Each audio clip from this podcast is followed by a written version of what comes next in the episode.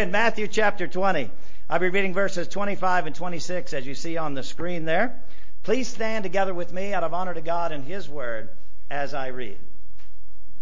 But Jesus called them unto him and said, Ye know that the princes of the Gentiles exercise dominion over them, and they that are great exercise authority upon them. But it shall not be so among you. But whosoever will be great among you, let him be your minister. Thank you. You may be seated. The title of today's message is Servants Serve. Uh, we claim to be servants of the Most High God, and one of our jobs as servants of the Most High God is to serve. And so that's where we will be spending our time looking today. Now, we don't know a lot about servants in the United States anymore. Uh, you know, people, butlers, and all that kind of stuff. We don't really know a lot about that. But when we go to the restaurant, you know, the waiter, the waitress, we call them a server. And so based on that, there was a trucker who stopped in a diner for some supper. Now the waitress brings his food to the counter just as a motorcycle gang enters. One of the gang members eats the trucker's hamburger. Another gang member drinks the trucker's coffee. And another gang member eats the trucker's slice of pie. The trucker says nothing. He pays the waitress and he leaves. Well, one of the gang members says to the waitress, He's not much of a man, is he? And the waitress says, Well, he's not much of a truck driver either. He just ran over a bunch of motorcycles. I know it's old. It's old, old, but it's funny. All right, so let's look this morning at servants serve. Servants serve. First of all, looking at the explanation. James and John's mother, now these are a couple of the apostles now. James and John's mother has just made a request of Jesus in verse 20. And here's the request. She says, Let my son sit on either side of your throne. When you come into your kingdom, I want one son on the right and one son on the left. She makes this request of Jesus, and this request upset the other disciples. Look in verse 24. It says, And when the ten heard it, they were moved with indignation against the two brothers. Now, why were they so upset that this mom asked the question? Well, maybe because James and John used their mother. They were afraid to ask Jesus, so they said, Hey, mom, do us a favor. Go ask Jesus. He can't turn you down. Or maybe more likely, they were upset because they didn't think of it first. But whatever the reason is, James and John's mom asked for her sons to be on either side of Jesus on the throne. And it upset the other disciples. But here's one good thing we can say about this mom and her sons. They believed in Jesus' coming kingdom. They knew one day Jesus would be on a throne. They didn't know when it was going to be, but they knew it was coming and they believed it was coming. And they were right. For I'm here to tell you that one day Jesus will reign for 1,000 years on this earth. As I so often say, the Prince of Peace will rule over this earth at peace from the city of peace, Jerusalem. And so you might want to fault them for getting their mom to ask a favor, for even wanting to sit on either side of Jesus.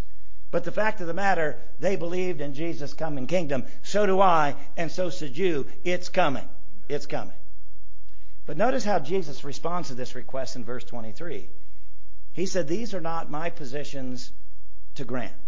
He said, I, I, It's not my job to say who's going to sit at my right hand and who's going to sit at my left hand. Now, don't misunderstand. Jesus was co equal with God the Father.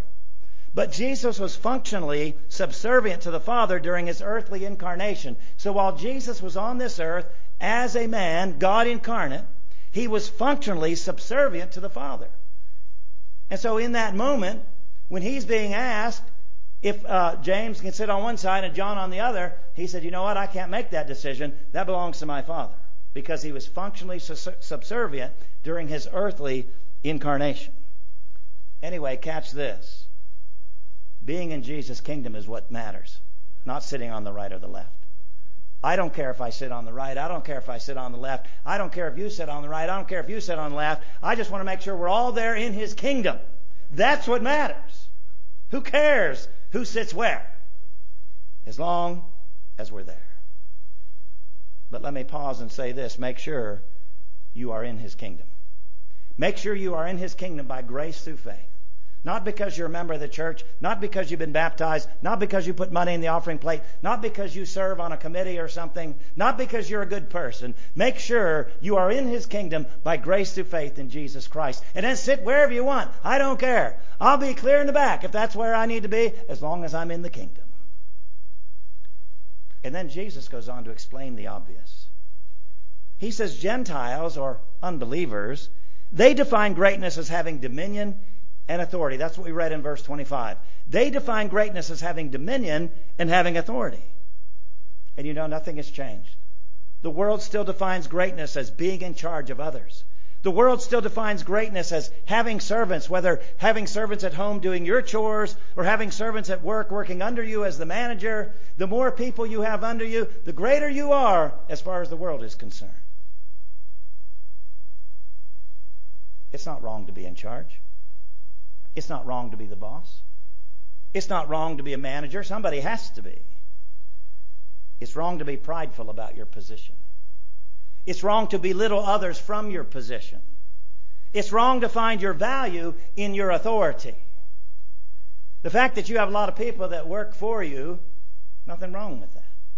Unless you're prideful about it, unless you belittle others under you from that position, unless you find your value in that aspect of authority that you have. So Jesus gives this explanation. Again, James and John's mom just said, Hey, I want, I want one son on this side and one son on that side. He said, Well, I can't give that to you, but let me teach you about the Gentiles, about the pagans, about the unbelievers. They think it's really something to be in authority. They think it's really something to be in dominion. But notice after the explanation comes the exception. Believers are not to be like the world. Look in verse 26. I love this. But it shall not be so among you. He said, Yeah, that's how the Gentiles look at it. That's how the unbelievers look at it. He said, But here's you're to be the exception. You are not to be like that. It shall not be so among you. You see, we are not to be concerned about being served by others. We are to be concerned about serving others ourselves. Notice in verse 26, Jesus uses the word minister. He said, It shall not be so among you, but whosoever will be great among you, let him be your minister. Now, that word minister is the Greek word diakono, and diakono means servant. So, what he says is, Whoever will be great among you, let him be your servant.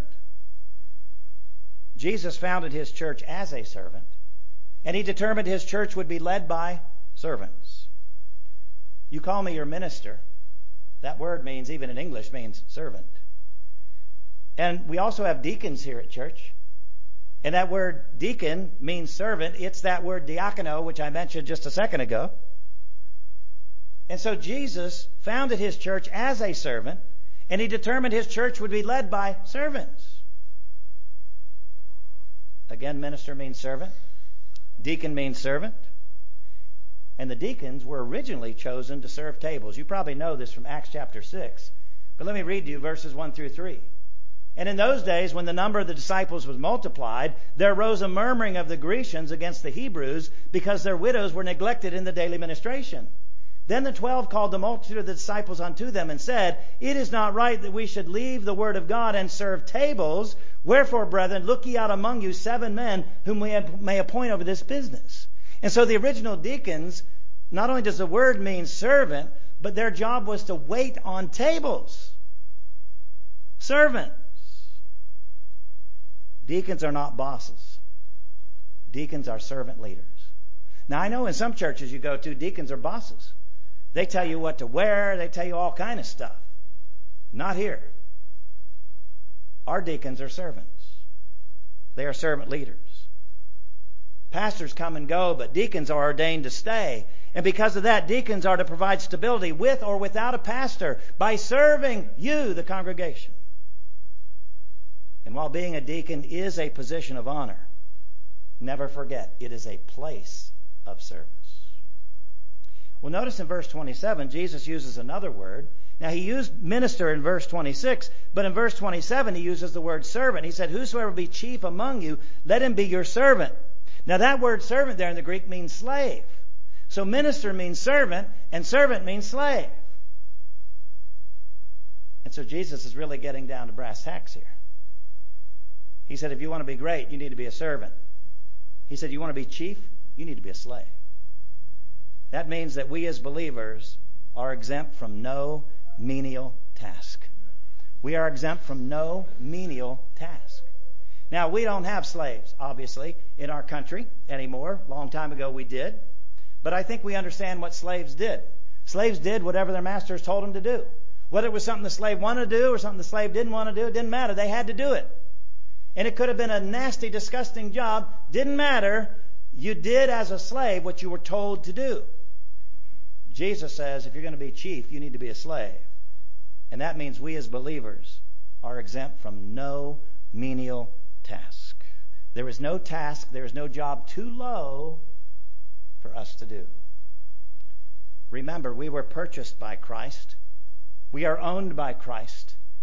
And we are called to be servants of Christ. Just like a slave, slaves were purchased, slaves were owned. We were purchased by Christ. We are owned by Christ. We are to be servants of Christ. Look at one of my favorite passages in the Bible, 1 Corinthians 6, beginning in verse 19. Don't you know your body is the temple of the Holy Ghost, which is in you, which you have of God, and you are not your own? Watch, you are bought with a price. You're not your own. You've been bought by a price. I'm not my own. I've been bought by a price. Therefore, glorify God in your body and in your spirit, which belong to God. We were purchased by Christ. We're owned by Christ. And we're called to be servants of Christ. And so let's talk about what our goals as believers should be. Our goals as believers, number one, our first goal is to be great in God's eyes, not in man's eyes. Now, you want to be great in man's eyes? Go get a job or start your own business, get a bunch of people working for you, and just boss them and belittle them from that position. The world will say, wow, you're great. But our goal as believers should be to be great in God's eyes, not man's eyes. Secondly, our goal is to be servants. Servants of God and servants of man. And remember this, what Jesus taught. When we serve others, we actually serve God. Here's how Jesus said it in Matthew 25 and verse 40, but let me give you the background for this. Jesus is telling a story. And he says, Listen, I was naked and you clothed me. I was hungry and you fed me. I was thirsty. You gave me something to drink. And the people say, well, when did we ever see you naked? Uh, when did we ever see you thirsty? When did ever we ever see you hungry? And look, he picks up here, and the king shall answer and say unto them, Truly I say unto you, inasmuch as you have done it unto the one of the least of these my brethren, you've done it unto me. And so goal number two for us as believers is to be servants of God and servants of man, but when we serve man, we serve God. And we are to be servants everywhere we go. Be a servant at home. Be a servant at work. Be a servant at school. Be a servant at church. Let me ask you a very pointed question this morning. Whom will you serve today? Whom will you serve today? You say, Well, I serve my spouse every day. I serve my children every day. What about your neighbor? Well, yeah, I do him favors and he does me favors. So I serve him, he serves me. What about a stranger? Whom will you serve today? And every day when you get up, ask yourself that question Whom will I serve today? Again, we expect you would serve your spouse, we expect you would serve your children, maybe even your neighbor, but what about a stranger? Every day, get up. Whom will I serve today? And so our goals as believers, number one, to be great in God's eyes, not man's eyes. Number two, to be servants of God and man, knowing when we serve man, we serve God. And thirdly, to be used by God to bring salvation to many. Look down at verse 28. Jesus is talking about his own ministry, but we need to learn from that. He said, The Son of Man came not to be ministered unto, but to minister and to give his life a ransom for many. How Jesus served brought many to faith in him. And you and I can't serve in that way. We don't die on the cross for anybody. But we are to let God use us to share the good news of Jesus Christ that they may be brought to salvation as well. So we see the explanation. James and John's mom asked Jesus, Hey, let my son sit on one side, sit on the other. Jesus said, Well, you know, I can't do that right now. That's not my authority right now. But anyway, let me use that as an opportunity to talk about the Gentiles. They think they're great if they got a lot of people working for them, and they look down on them from there. And then we see the exception. Jesus said, But it shall not be so among you. You want to be great? You need to be a servant. You want to be chief? You need to be a slave. And so now lastly, let's look at the exemplification. The exemplification. Jesus set the example of serving others. So God doesn't just tell us we are to serve others, but He sent His own Son who was God in the flesh, to set the example for us by serving others. Think about what Jesus did. He fed the multitudes, He healed the sick, He taught the ignorant, He loved the unlovable, and then, so amazing, so amazing, Jesus washed the feet of His disciples. Now, why is that so amazing? Well, He was serving the multitude when He fed them. He was serving the sick when he healed them. He was serving the ignorant when he taught them. He was serving the unlovable when he loved them. But when Jesus got down on his hands and knees and did the lowliest servant slave's job that existed at the time, he was showing just how far our service is to go. As I said before, there is no menial task too low for a follower of Jesus Christ. Let me show you where John gives it to us in John 13, beginning in verse 4. Talking about Jesus, he rises from supper, laid aside his garments, took a towel, and girded himself. After that, he poured water into a basin and began to wash the disciples' feet and to wipe them with the towel wherewith he was girded, doing the lowliest job of that time period that could exist. And Jesus did it. Jesus set the example of serving others, even wiping his disciples' filthy feet. Again, there is no task too menial for a follower of Christ. Now, some churches look at this passage and they say, well, we need to follow the example that Jesus set. Because right after he does this, I don't know if you know what he said, but he said, as you've seen me do, now go and do likewise. You go do the same. And so churches say, well, that means we have to wash each other's feet. Now, they won't do it every Sunday, but maybe once or twice a year, they'll wash each other's feet. And then they think, well, that's good. We fulfilled what Jesus said to do. They miss the point. Washing the disciples' feet was the lowliest job, the lowliest area of service that Jesus could have performed. And so what he's saying here is not that we need to get together and wash each other's feet. What he's saying is we need to get together and not be afraid of doing the lowliest job necessary to help our brother or sister in Christ, whatever that might be. You see, if you just limit this passage just to the washing of feet, you miss Jesus' big picture of serving others and doing even the most menial of tasks for them. Now think about it. If anybody deserved to be served, it was Jesus. If anybody deserved to be served, it was Jesus. He is perfect. He is God. And yet He's the one getting down on His hands and knees. He's the one getting down and wiping the grime from between the toes of His disciples. And as I mentioned in the children's message, Jesus even died serving. When He went to the cross, He was still serving. His death paid the sin debt of all who would believe. Now, look down in verse 28, where Jesus says, I want to point out two words. He says, Even the Son of Man came not to be ministered unto, not to be served, but to serve, and to give his life a ransom for many. I want to focus on the word ransom and the word for.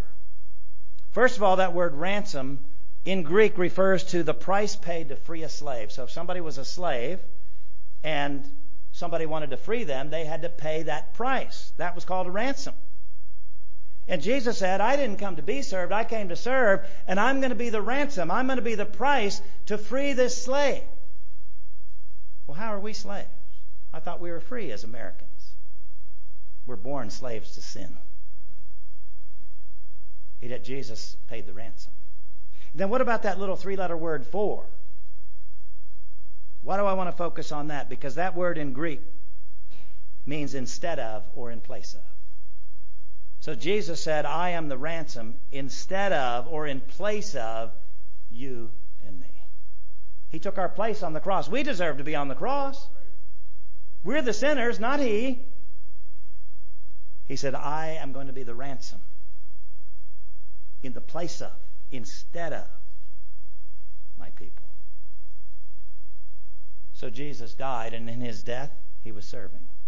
But we all know that Jesus didn't stay dead. Three days later, he rose again from the dead. Guess what? In his resurrection, he was still serving us. For his resurrection defeated sin, Satan, death, and hell for us. He lived a life of service. He died a death of service. He had a resurrection of service. Now, when I said Jesus set the example, I meant it. Everything he did was to serve others. Everything. And Jesus says here in verse 28, this is why he came. He came to serve. And what did he do? He served. And so today, my friends, I want to challenge you. Let Jesus serve you today.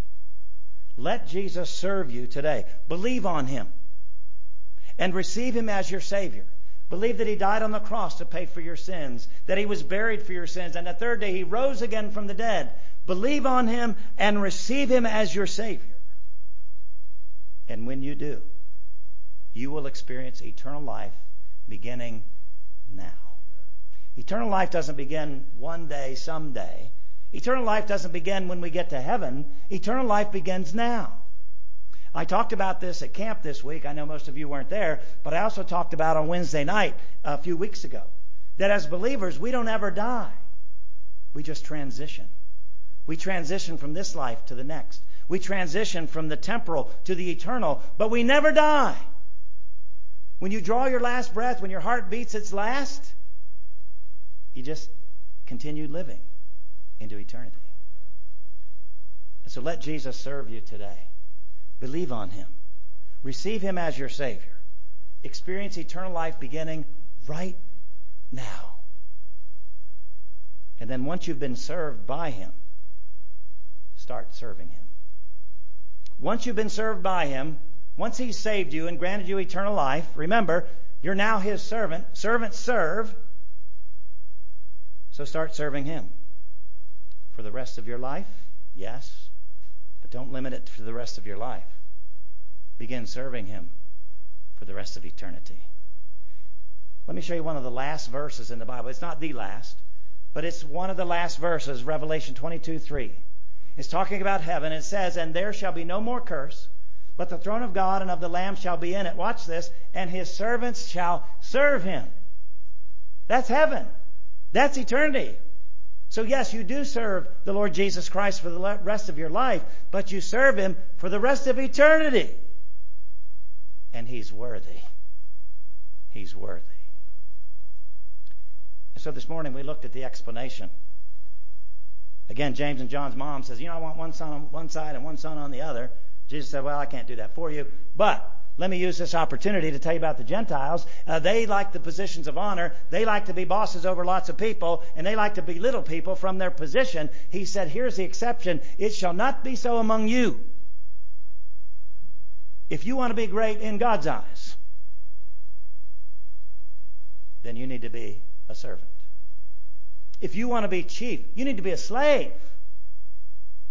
Meaning there is no menial task that is beyond us as believers in Christ. But how do we know how to serve? I mean, we have these instructions that we are to serve, but how do we know how to serve? Well, that's the exemplification. Jesus exemplified servanthood. He lived his whole life serving. He died his death serving. He rose from the dead serving. You and I are to be servants of His. For the rest of our lives, yes, and for all eternity. But before you can be a servant of the Most High God, you need to start at square one. You need to believe on Jesus. You need to receive Jesus as your Savior. Believing that He died on the cross to pay for your sins, that He was buried for your sins, and He rose again the third day. And when you truly believe on Him, when you truly receive Him, He's still serving you. But then you can serve Him. And remember, you can serve Him at home. You can serve Him at work. You can serve Him at school. You can serve Him at church because when you serve others, you're serving Him. So I want to ask you again whom will you serve today? And I want you to wake up tomorrow morning and say, well, whom will I serve today? And then the next day, I want you to wake up and say, Whom will I serve today? Spouse? Children? Neighbor? Strangers? Whom will you serve today? But it all starts by being served by the Lord Jesus Christ. Believe him, receive him, become his servant, and then go and serve others. Let's pray. Father, we thank you for your word. We thank you for the challenge of your word. We are to be servants, we're to be slaves. And as Americans, we kind of push back against that. And I love being an American, but I much prefer being a Christian. So, Father, may we follow Christ. May we serve one another. May we be slaves to one another. And may you be honored as our Lord and Master. In Jesus' name.